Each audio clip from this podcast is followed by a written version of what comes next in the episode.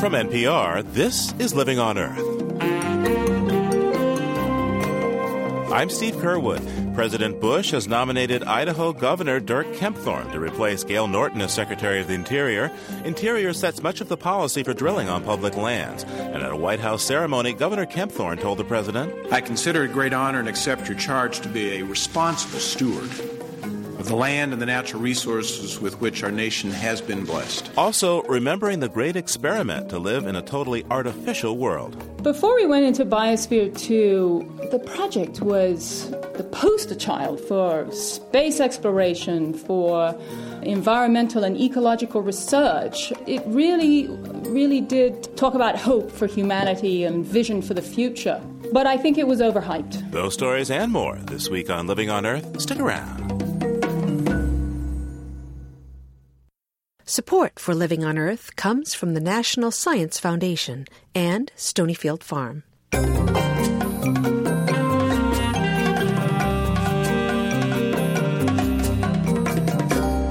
From the Jennifer and Ted Stanley studios in Somerville, Massachusetts, this is Living on Earth. I'm Steve Curwood. President Bush has nominated Idaho Governor and former Senator Dirk Kempthorne as the next Secretary of the Interior. If confirmed by the Senate, Governor Kempthorne would replace Gale Norton, the first woman to become Secretary of the Interior. Ms. Norton resigned after five years of aggressively expanding energy development on federal lands. Critics say that came at the expense of conservation. The Interior Secretary is responsible for some 500 million acres of land, vast offshore resources, national parks, protection of endangered species, and relations with Native Americans. Interior also leases and permits mining and drilling for roughly a third of the country's domestic energy production. In short, it's an important position. And here to talk about what sort of Interior Secretary Governor Kempthorne might make is our Washington correspondent, Jeff Young. Hi, Steve. Yeah, Jeff, what do we know about Dirk Kempthorne's environmental record? Well, as a senator, he tried unsuccessfully to overhaul the Endangered Species Act. That was something most environmental groups strongly opposed. And he rarely voted with conservation groups' wishes. Tiernan Sittenfeld is with the League of Conservation Voters. They rank members of Congress in a sort of scorecard, and she says Kempthorne scored very poorly in fact, voting with the environment just 1% of the time. And that's why it's particularly alarming to think that he could be in the position of overseeing public lands and wildlife all across the country. Now, Jeff, Dirk Kempthorne left the Senate a decade ago to run for governor of Idaho. What's he done on the environment as governor? Well, he's pushed hard for more money for the state's parks. He generally resists big, ambitious federal programs on the environment. Uh, for example, he did not like Clinton's proposal to protect roadless areas in national forests. And late in the Clinton years, Governor Kempthorne sued to stop a plan that would have returned grizzly bears to Idaho. After Bush won the 2000 election, Secretary Norton withdrew that plan, by the way. And Kempthorne also fought the Environmental Protection Agency over a Superfund cleanup site in Idaho. He thought it had grown too large and too costly, and here's how he put it at the time. I told EPA that I am so frustrated with them that I'm on the verge of inviting them to leave the state of Idaho. So he's more inclined toward state and regional approaches to problems. Uh, water rights, for example. He recently settled a dispute with the tribal government on who gets access to the Snake River. And he's part of a four state effort on salmon recovery. Now, that has upset some Idaho conservation groups I spoke with. They say Kempthorne has blocked attempts to remove some dams, which is what they say must happen in order to bring back endangered salmon. But in a conference call with reporters just after his nomination was announced, Kempthorne defended his environmental record. I have a record that uh, you know I'm proud of, but if you look at, for example, uh, efforts such as uh, reform of the Endangered Species Act, bipartisan support.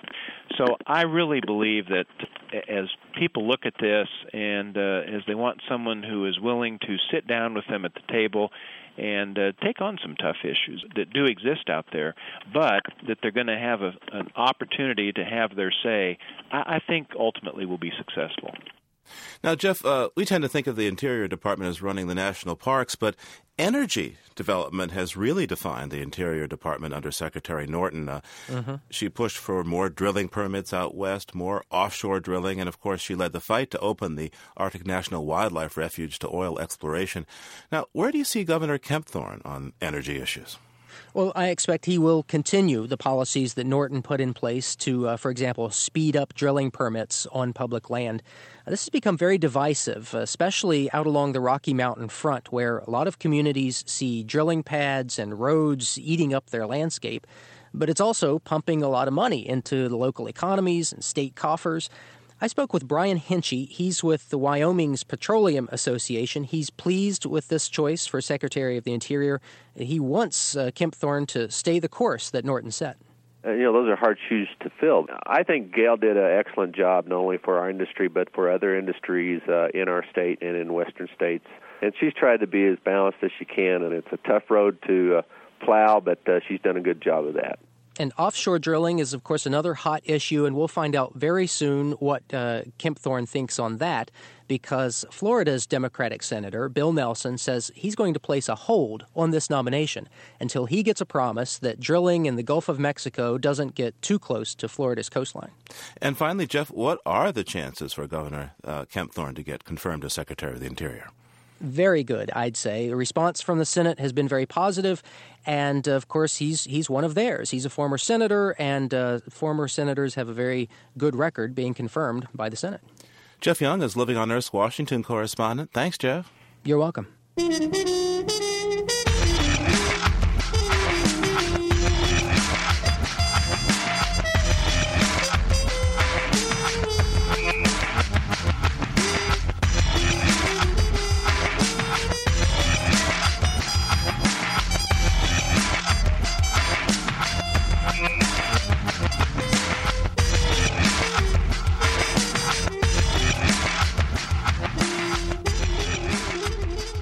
Scientists have found yet another place where there may be life beyond Earth. New data shows that one of Saturn's moons has water, one of the essential elements of life spewing from its surface.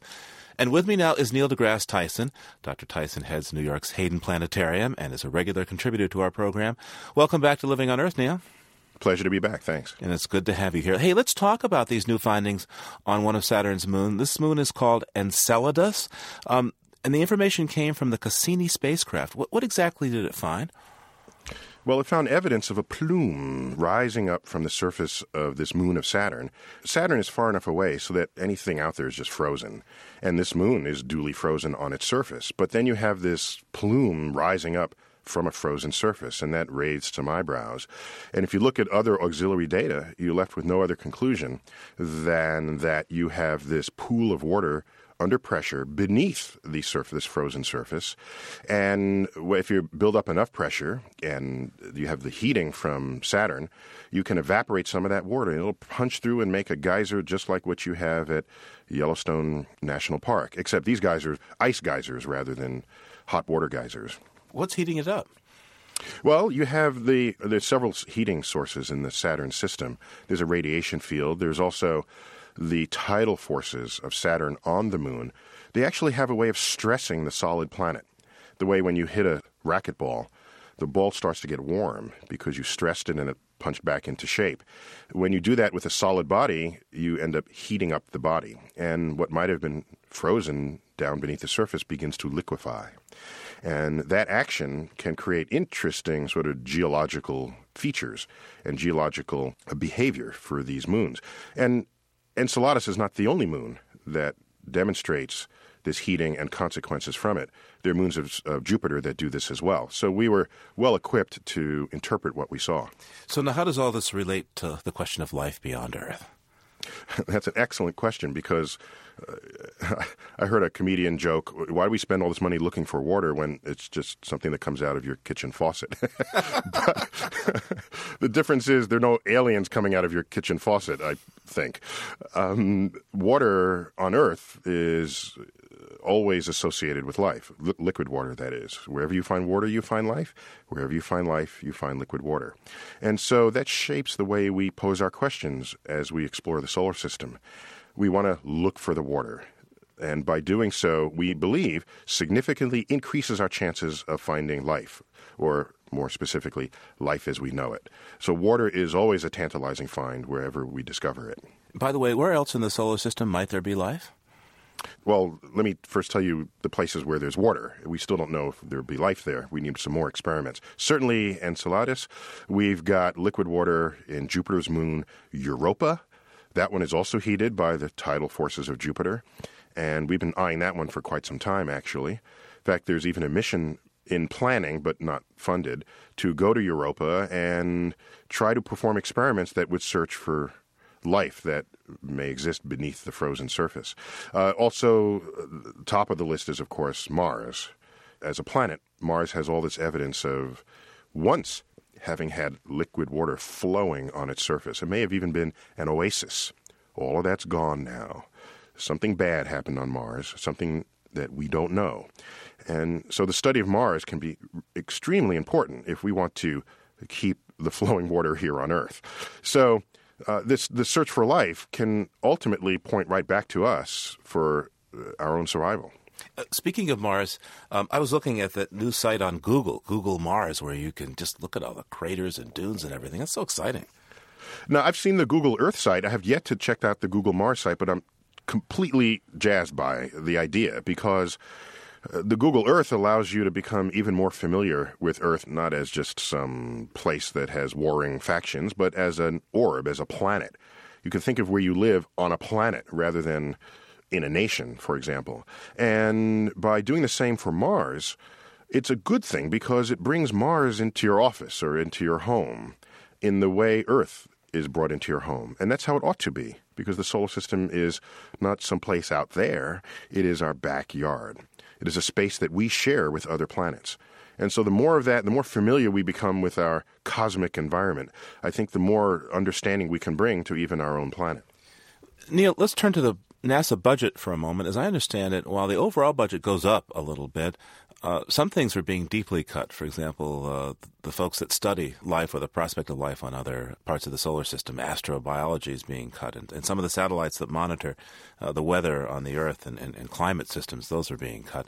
What's going on here?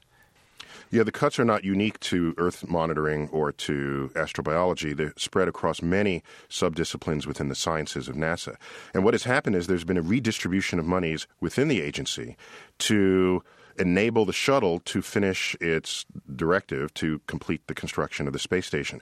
We have obligations to international partners to run that through its course. My hope is that by the time that's done, there can be a renewed era for NASA where we can redouble what has been a very successful science portfolio uh, in the NASA activities over the past decades. Neil deGrasse Tyson is an astrophysicist and head of the Hayden Planetarium in New York. He's also the new host of the PBS science magazine Nova Science Now, beginning this fall season. Neil, thanks for taking the time. Oh, thanks for having me on.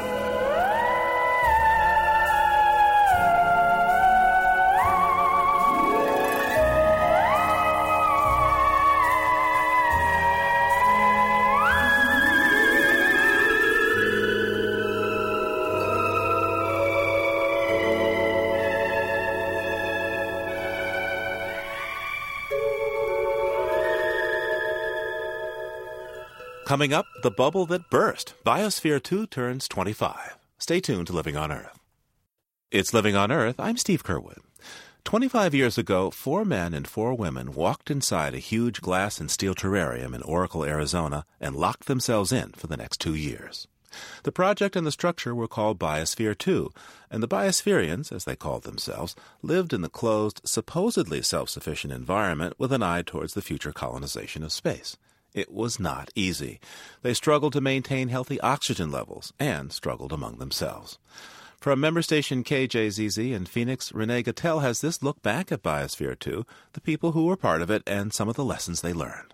My name is Jane Poynter, and I'm one of eight people that lived inside Biosphere 2 for two years and 20 minutes.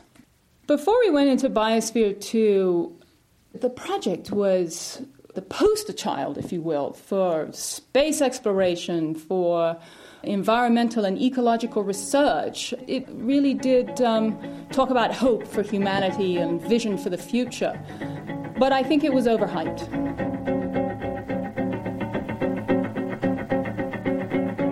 Tonight, we put a fascinating look into our future on the American agenda, a look into the future through the eyes and thoughts of eight men and women who are about to enter a tiny, man made world in the middle of the Arizona desert.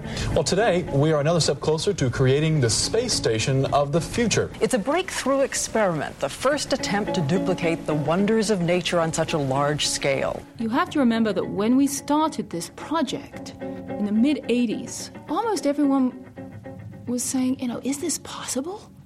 The whole thing's going to turn into green slime. You're all going to get some terrible lung infection and die. Know, people really did have some serious questions about whether sealing people up inside an enclosed environment with all these plants and animals was suicide.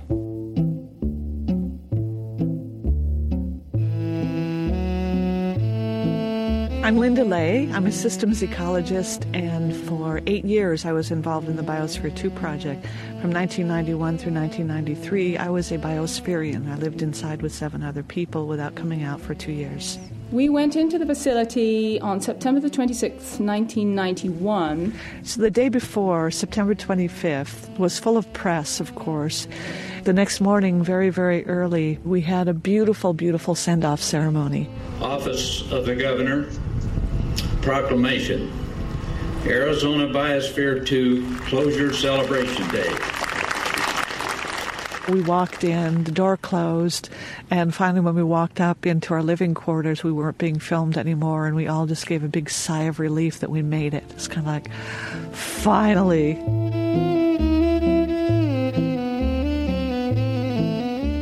When we closed the door in the biosphere, the oxygen level was a little bit low than the ambient, and ambient being what we breathe right here outside. And the carbon dioxide was a little bit higher than the ambient. And after a period of months, the carbon dioxide kept increasing inside and the oxygen was decreasing. So we not only had an atmosphere that was not very healthy for humans because of the low oxygen and the high CO2. But we had a puzzle, we had a mystery. At the time, everybody cringed and went, oh my goodness, you know, everybody's going to think, you know, we're, we're complete frauds now because we've got this oxygen problem. And we said, well, we can either all go out and take the vertebrate animals with us, or we can stay in and ride it down and die or we can add oxygen from the outside and see what we can do to try and lower the CO2. You feel incredibly lethargic. It gives you mood swings, it can cause depression, it's difficult to do anything. You couldn't complete a sentence without taking a breath. It was really quite dreadful. What it felt like was eight crabby people trying to live together and work really hard together. And when the oxygen was added, I've got to say a big weight seemed to be lifted. We ended up having to add oxygen because it was a medical issue. I mean, you just can't survive on the amount that was in the atmosphere when we pumped it in. It was at 14.2% when we, we pumped in oxygen. And, and yeah, we let it go down as far as we could. The crew of eight people divided into two factions of four around the six month mark. The split was contentious. When I look back at my behavior during that time, I felt pretty shocked. It was really awful, where I would be so cold to the people in the other group, walking by them and not even looking at them. And you know, you're in a closed system, there are only eight people. That's pretty awful. I mostly miss my friends on the outside in Biosphere 1 the most important message that I personally have is the message of being able to communicate. And certainly inside of Biosphere 2, in order to make the entire system work, we need to be able to talk to each other and to discuss with each other what's happening.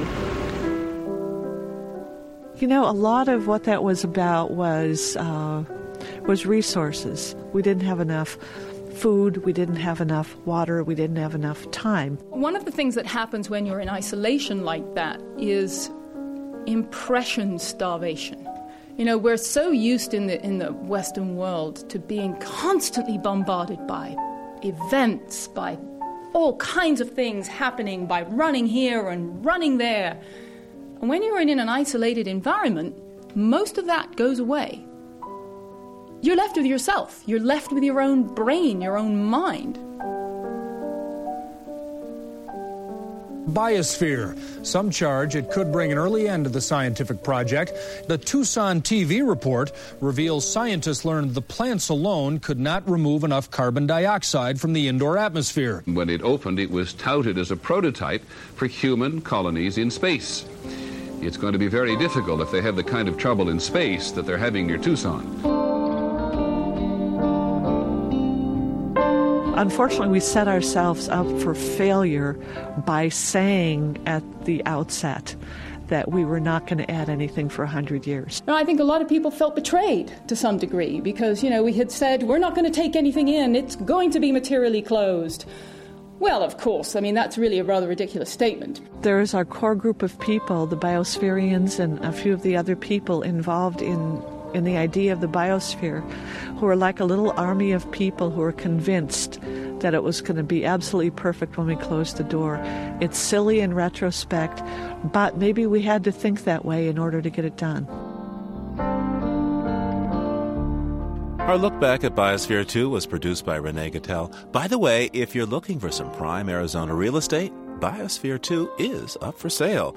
One developer is already eyeing the site for luxury homes, but BYOO, bring your own oxygen. To see photos of Biosphere 2, see our website, livingonearth.org.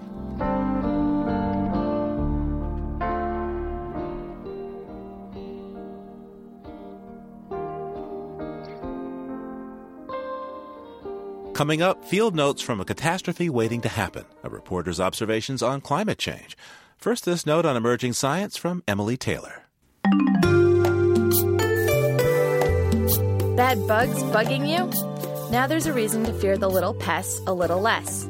Researchers headed by University of California Irvine vector biologist Anthony James have successfully created a mosquito that is highly resistant to the type 2 dengue fever virus. They did it by identifying a vulnerability in the virus.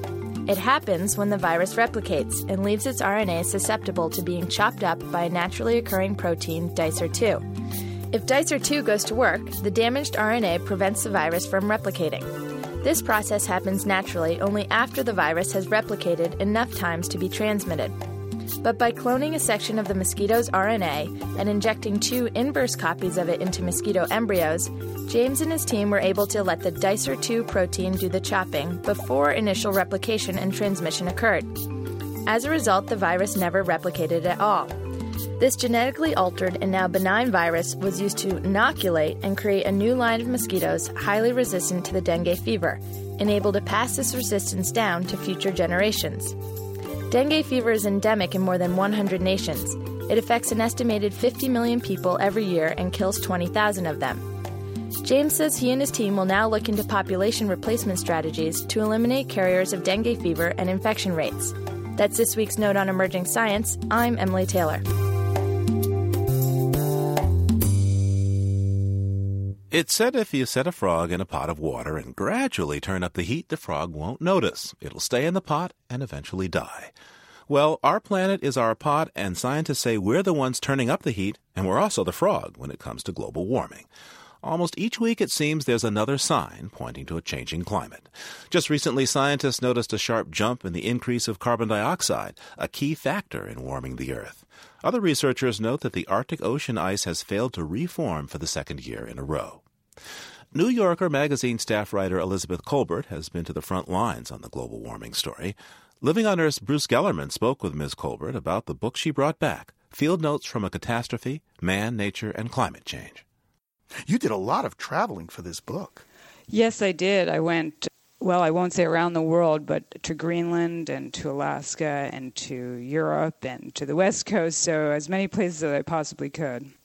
You say that the, the world is getting hotter than any time in the last 2,000 years, and by the end of the century, it will be hotter than the last 2 million years. But is this unprecedented? Haven't we had, you know, periods of intense and very speedy warming of the planet, followed by long periods of, of very cold? Yes, but we are now, you know, in the 10,000 years into an interglacial, and we are basically, we, near the peak of temperatures that we've seen in any recent interglacial. And as you keep putting carbon dioxide into the atmosphere, you keep raising the temperature. That's that's just the basic physics of global warming. So the predictions are that we will leave what people call the envelope climate envelope of natural variability quite soon, and we will be entering territory that the Earth has been through before, but it just so happens that humans were not around during that time period. But is it so simple? Um, when you burn fossil fuels, don't you create particulates? They reflect sunlight off of the planet, and that cools the Earth. Yes, when you burn fossil fuels, you create aerosols, which are basically the same thing that you get when you have a volcanic eruption. And as people know, when you get volcanic eruptions, you do tend to get a period of cool weather. You know, the, the year without a summer, it's sometimes referred to.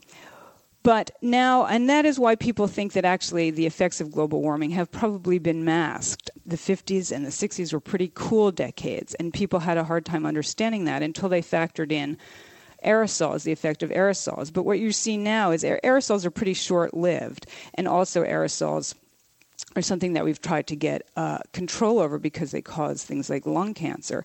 So what you're having now is as CO2 levels go up and aerosol levels remain relatively steady, you see those effects. Uh, you see the effects of greenhouse gases sort of canceling out the aerosol effects, and now we're heading into a territory that people expect to be of quite dramatic warming. What I found interesting in your book was that this is actually a feedback system.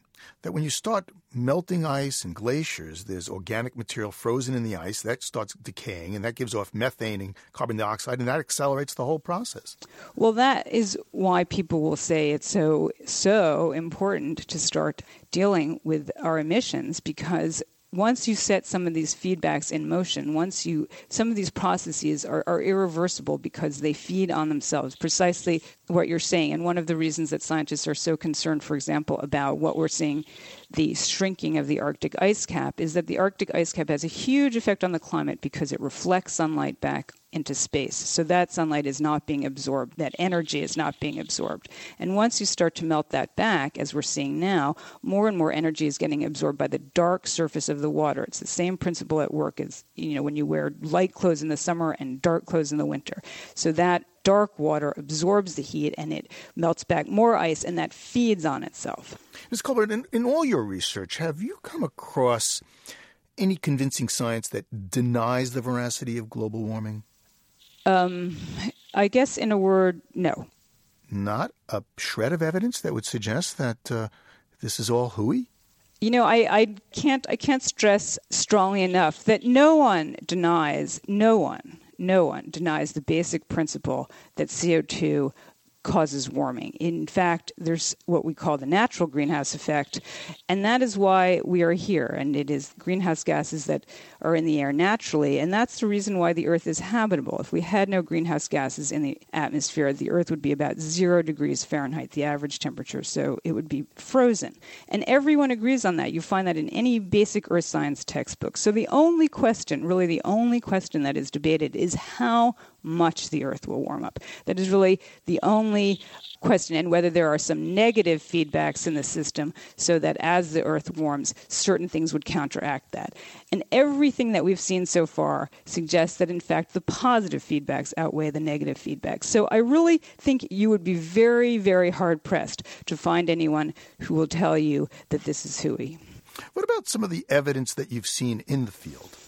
Well, the evidence that you see in the field is very compelling, and one place, you know, that I would advise anyone who still is dubious that we are actually seeing global warming happening now, I'd advise them to go to Alaska, where people are not for the most part, Birkenstock wearing, granola eating types, and they will all tell you that they've seen dramatic changes over the last decade or so. People talk about, you know, needing air conditioning in Fairbanks in the summer, something that was simply unheard of. And the sea ice, which along the coast used to come in, you know, in mid-November, is now not coming in at all. I just recently got an email from someone on an island off the coast of Alaska where I had been, and the sea ice hadn't come in at all this winter. And that is simply unheard of in, in the lifetime of anyone who has lived in Alaska.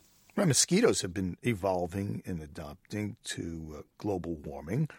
What about animals with longer lifespans? Well, that's that's a real concern. I mean, if you look at, you know, it simply makes logical sense that organisms that go through their lifespan very quickly, that reproduce several times in one season, are going to be more adaptive. As you point out, people have documented already evolutionary changes in mosquitoes to adapt to a warmer climate and a longer reproductive season. Now, if you're a tree, let's say, that you know lives 100 years so basically has a reproductive life cycle of 100 years obviously you're going to adapt much more slowly so things are going to be out of sync as it were and that leads to all sorts of questions about what happens to biological communities where organisms depend on each other. And I don't think anyone knows the answer to that, but if you talk to biologists, they will say they expect to see a lot of communities disrupted. Some of the material in this book has been published in the New Yorker earlier, and it's been compared to another New Yorker writer, uh, Rachel Carson's book, Silent Spring, which warned about the dangers of, of pesticides. Do you feel that same sense of foreboding? Well, I certainly do feel a sense of foreboding. Um, I think that, you know, I'm certainly flattered by the comparison. I think that Rachel Carson was alerting people to something that they didn't know about. And what's very disheartening about global warming is that we have been alerted to it. And the question is why can't we listen to what we've heard? Elizabeth Kolbert, thank you very much. Thanks for having me. New Yorker magazine staff writer Elizabeth Kolbert's new book is called Field Notes from a Catastrophe. She spoke with Living on Earth's Bruce Gellerman.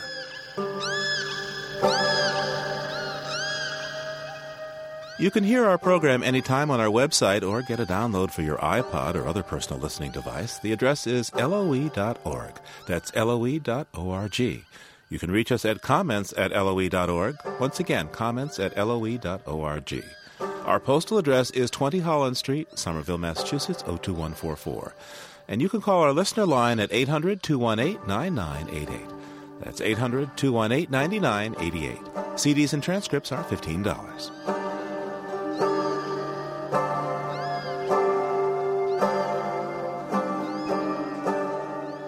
We'll be back in just a minute and turn our global warming spotlight on the town of Churchill in northern Canada to see how the people and the polar bears that live there are coping with the changing climate. Support for NPR comes from NPR stations and Kashi, maker of all natural foods, founded on the belief that everyone has the power to make healthful changes. Kashi, seven whole grains on a mission. The Kresge Foundation, investing in nonprofits to help them catalyze growth, connect to stakeholders, and challenge greater support. On the web at kresge.org. The Annenberg Fund for Excellence in Communications and Education. The W.K. Kellogg Foundation, From Vision to Innovative Impact 75 Years of Philanthropy. This is NPR, National Public Radio. It's Living on Earth. I'm Steve Curwood. This week we begin a special series called Early Signs Reports from a Warming Planet. The series is a collaboration of the UC Berkeley Graduate School of Journalism, Salon.com, and Living on Earth to document places around the world where people say they're facing the impact of global warming. Places like the Arctic, where it's warming nearly twice as fast as the rest of the planet, according to a recent eight nation study. In fact, 2005 was the hottest year on record in the Northern Hemisphere. And especially vulnerable to global warming are northern towns that depend on a single crop or natural resource. In northern Canada, a small community with a history of overcoming adversity is facing the loss, once again, of its main industry. Our portrait of a polar bear town was produced by John Mooallem and Nick Miroff, who narrates the story. Oh, yeah! Oh, man. There's the ice. Let's go. The first snow came late to Churchill, Manitoba this year. Trick or treat! Local paramedics, law enforcement, and wildlife officials were on patrol, cruising up and down Churchill's one paved road and the short, shadowy back streets that end at the water, the western edge of Hudson Bay. It's uh, Halloween night, and uh, we're just here handing out treats for the kids and making sure the bears don't uh, come to town. Hey, guys! A few hours earlier, a large male polar bear showed up in the town cemetery, so now the Mounties are out with 12 gauge shotguns to keep the trick or treaters safe from actual monsters. My name is uh, Constable Sean Dyke, and I'm with the uh, Churchill Royal Canadian Mounted Police. We have uh, these uh, bear bangers It's a little explosive charge that, that gets shot out of the, uh, the shotgun, and it just gives a, a huge bang. Churchill is a town of roughly 900 people, a shivering outpost on the otherwise vacant tundra south of the Arctic Circle. There are no roads in. Every fall, about a thousand polar bears lumber around just outside town, waiting for Hudson Bay to freeze over. When it does, they'll cross through Churchill and spend all winter on the ice, gorging on seals. The town survives on the same feast and famine cycle. 10,000 tourists come to watch the bears while they're marooned here each fall. Bear season is the town's biggest source of income. Visitors stay at the Lazy Bear Lodge, they eat at the Hungry Bear Cafe, and they buy bear mugs, bear keychains, bear sweatshirts, and bear baby bibs. For six weeks, the entire town runs on the rhythms of the tourists. Beat up school buses take them out to the tundra every morning, and all the restaurants along Churchill Strip fill up in unison at the end of the day. This routine's been going on for over a decade, but this year, something's off. The ice is later in forming this year. You take a look at Hudson Bay here, and it's still open water. So the bears haven't moved toward town in their usual numbers yet. Business owners are frustrated because the peak tourist season is almost over. Bear biologists are worried. There's been a long term warming trend here, so that freeze up now comes about two or three weeks later than it used to. Churchillians, like the bears, have been waiting for any sign of winter. Snowing with big snowflakes, which I don't think is going to stay on the ground. yeah, it'll be gone by morning. If the wind picks up, it'll be surely gone. Want to grab some more candy, Ed?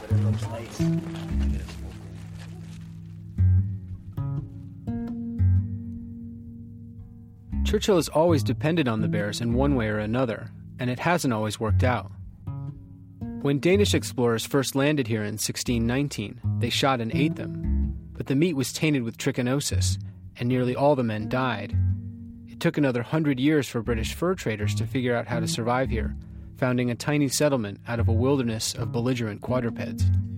Every, everybody in Churchill's got a bear story. Everybody. Bob Penwarden and his wife own the Tundra Inn, a small tourist hotel off Churchill's main drag. Sonar Hagelin, a Swedish military machine. It'll go where you point it. A slim, decommissioned rocket leans in the lobby behind a ficus, and there are Nike missile adapters on the porch, with plants in them. These are Bob's keepsakes from the Cold War, a time when Churchill boomed as the U.S. and Canada built up a joint military base outside of town. Bob's been here since 1962.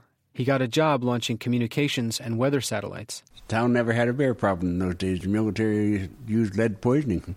Uh, they just shot the bears. Uh, I don't say they went out and hunted them, but if they came around and uh, were, were a hazard, uh, they, they uh, took the line of least resistance, uh, done away with them.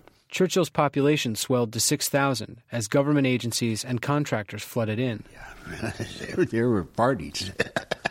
they flew in lobster for uh, New Year's Eve. Uh, the military uh, uh, treated us pretty good. Uh, we had a real nice theater out there. We had a curly rink.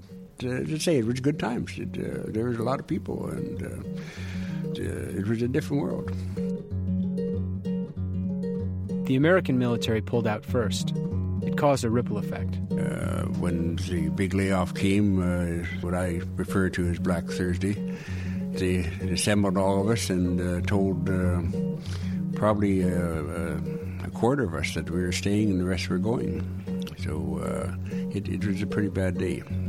I had a crew of four people, and I used to say, "Let's go, gang," and four of us would go out and work. And after Black Thursday, I had a crew of myself.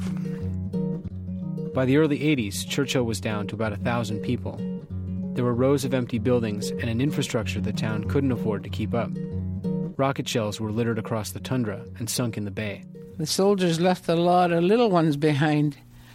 Well, it's the truth, you know. In the long run, it was good that they left because, let's face it, they couldn't stay here forever. To begin with, I don't even know what the hell they were doing here. Nobody ever told us anything, so.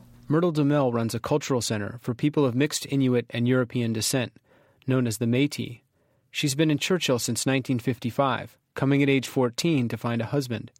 When the military left, she says, everyone scrambled to pick up the pieces. They had an ambulance service, right? When they left, they gave it to the town. So, because I was already, I had a cab business, I was driving cab anyway, I decided to run the ambulance service too for five years till somebody else took over. Thank God. Mike Spence was a teenager then. So you had all this crumbling and, and the walls falling down, so to speak, and all of a sudden you're seeing a lot more wildlife coming in. Okay, now you've got you've got more bears coming in. You've got different kinds of wildlife like foxes, Arctic hare, caribou, all coming together, and then bang, you got tourism that's starting to prosper. There was a local person by the name of Len Smith who um, is a mechanic by trade, and he put together a uh, just a small buggy, and he went east east of here. And about that time, there was an American photographer who had, an opportunity to see some bears. Well, they hooked up, and basically, uh, he told Len, he said, Len, you build the buggy, and, I, and I'll bring the tourists. Mike now runs two hotels, a restaurant, a flooring business, and the town's only car rental agency. He's also the mayor. Sitting in the town council chambers in a ribbed t shirt and camouflage hunting jacket, he perks up a little whenever he uses the phrase, polar bear capital of the world. I grew up in a community that had 6,000 people, so I'm still inspired to see a, a population of 6,000 people. That's what inspires me.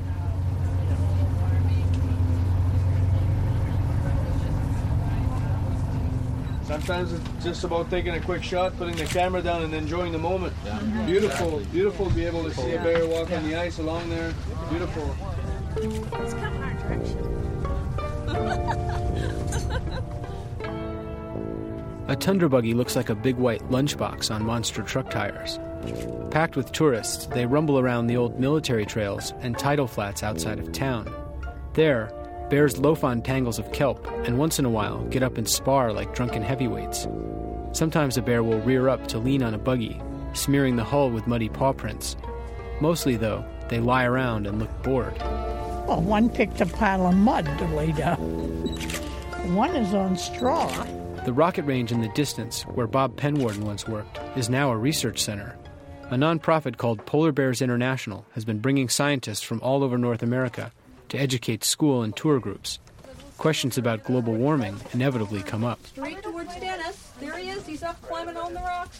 Dr. Jane Waterman is spending the afternoon on a tundra buggy, monitoring bear behavior with a group of volunteers.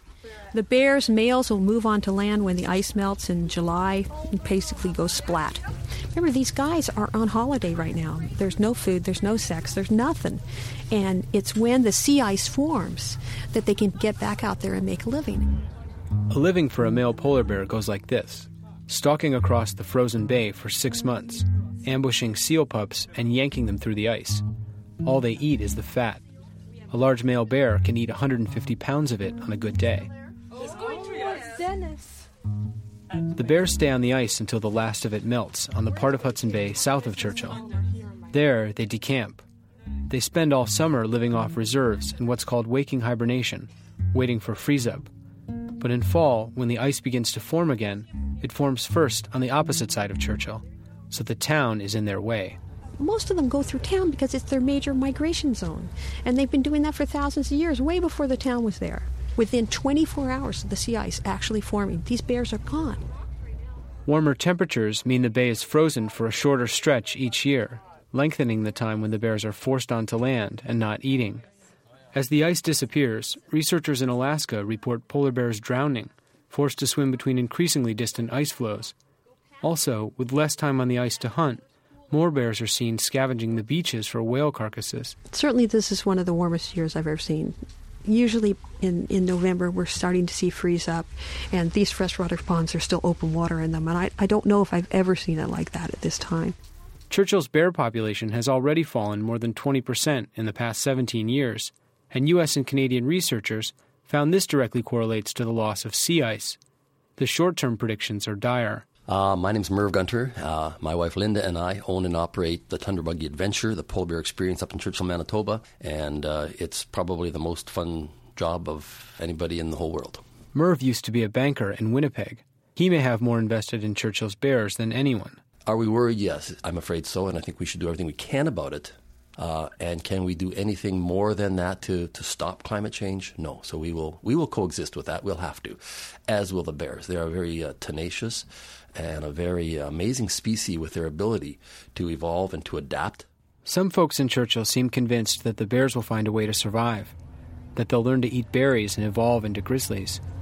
The town has always gotten by on its pioneering spirit, especially after the military left. It may be that they expect the same stubborn resilience out of their bears, but for the bears, it isn't a question of will. Natural selection can happen very quickly in like bacteria because they can breed in 20 minutes. Polar bears live 20 or 25 years. That means that for changes to occur genetically, it's going to take a little bit of time. And that's something they don't have. So, no, if the change is as rapid as all the climate models predict, by the middle of this century, there's no sea ice in Hudson Bay. There are no bears. If there's no sea ice, you can't have bears. The irony of all this is that, as the ice vanishes, taking the bears with it, global warming is clearing the way, literally, for a whole other industry. Churchill happens to have Canada's only Arctic seaport. It's a summer port where ships load up on grain from the Canadian prairies. But that season is extending now, too. And with less ice, new trade routes are opening up through the Arctic to Russia. But really, few people in town see this as a savior. Drumming up business for the port is up to the American company that owns it and the Canadian Wheat Board down south. Instead, in Churchill, a frontier town where people are used to doing for themselves, there's a curious streak of wishful entrepreneurialism about almost everything else. Bob Penwarden bought the dilapidated radar station where he used to work and has talked about turning it into a convention center. One town planner wants to set up a call center in Churchill or to manufacture prefab housing, even if it means having to haul it over the ice to Inuit communities further north. And even though Churchill's difficult and expensive to get to, the town's pitching bird watching in spring, whale watching in summer, and northern lights viewing in the dead of winter when it's 40 below. We're trying to build momentum with, with what we have. And, and actually, what we have, and again, I'll refer to it as the polar bear capital of the world. That is a selling point, and, and that's what we need to use. We need to build on it, we need to capitalize on it. And if we don't, then we're going to slide, and we can't afford to slide. We love this place. We learn to uh, live with what's happening, except for this warm weather. We just don't understand what the heck's going on. And really believe it's uh, the big cities down south causing it. You know, the, the earth is warming, and so there are some dangers in, in climate change as well. The bears, for instance, and, and how will they survive in a, the, in a community that's the polar capital of the world? I want to see what happens if I have that many years left. I've got a mouth, and I'm a motor mouth, and if need be, I'll speak up for the bears. Oh, I'm worried because it's the livelihood of a lot of people in this town. But I, I, I, I, I believe uh, home is here for those bears. Uh, I, I, I, don't say these scientists are right, but I don't even believe they're right in this global warming. The bears are. This is home. I, I, you know, I, I may be dead wrong and, and they do wander. And hell knows where they go, uh, but they'll be back next spring.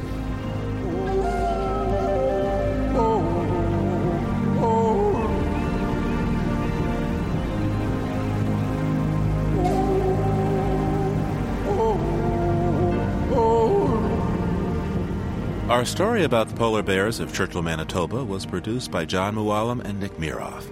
Next week, we travel to East Africa, to Lake Tanganyika. The waters of the world's second deepest lake are rising, and some fear that could upset the balance of the nation's staple food, the sardine known as daga. Oh, it was so good. When we used to fish with our fathers, it was really good. There were so many daga. People could fish 5,000 tons. In tons. Back in those days, there was so much that got.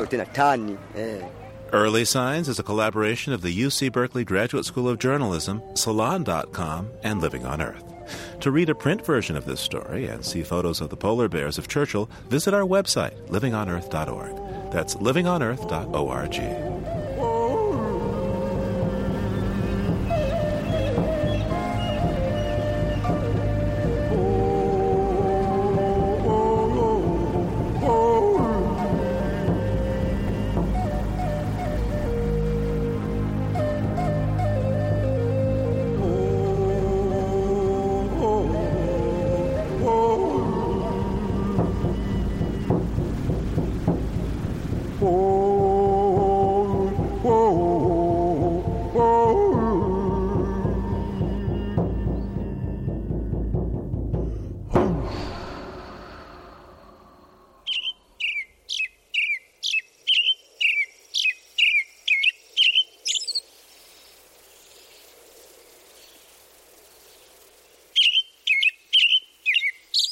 We leave you this week with a harbinger of spring, at least here in the northern states. Yep, they're out there pulling at them worms. This is the call of the American robin, courtesy of the Ornithology Lab at Cornell University.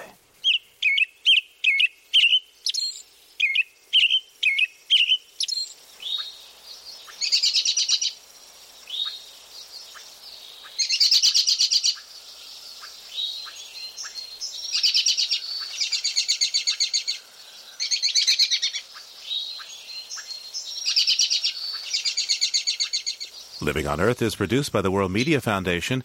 Our crew includes Ashley Ahern, Chris Ballman, Eileen Belinsky, Rachel Gottbaum, and Ingrid Lobet, with help from Christopher Bolick, Kelly Cronin, James Curwood, and Michelle Queeder. Our interns are Bobby Bascom, Paige Doty, and Emily Taylor. Our technical director is Dennis Foley. Allison Dean composed our themes. You can find us at loe.org. I'm Steve Curwood. Thanks for listening. Funding for Living on Earth comes from the National Science Foundation, supporting coverage of emerging science, and Stonyfield Farm, organic yogurt and smoothies. Stonyfield pays its farmers not to use artificial growth hormones on their cows. Details at stonyfield.com. Support also comes from NPR member stations, the Ford Foundation, the Geraldine R. Dodge Foundation, and the Saunders Hotel Group of Boston's Lenox and Copley Square hotels, serving you and the environment while helping preserve the past and protect the future. 800 225 7676. This is NPR, National Public Radio.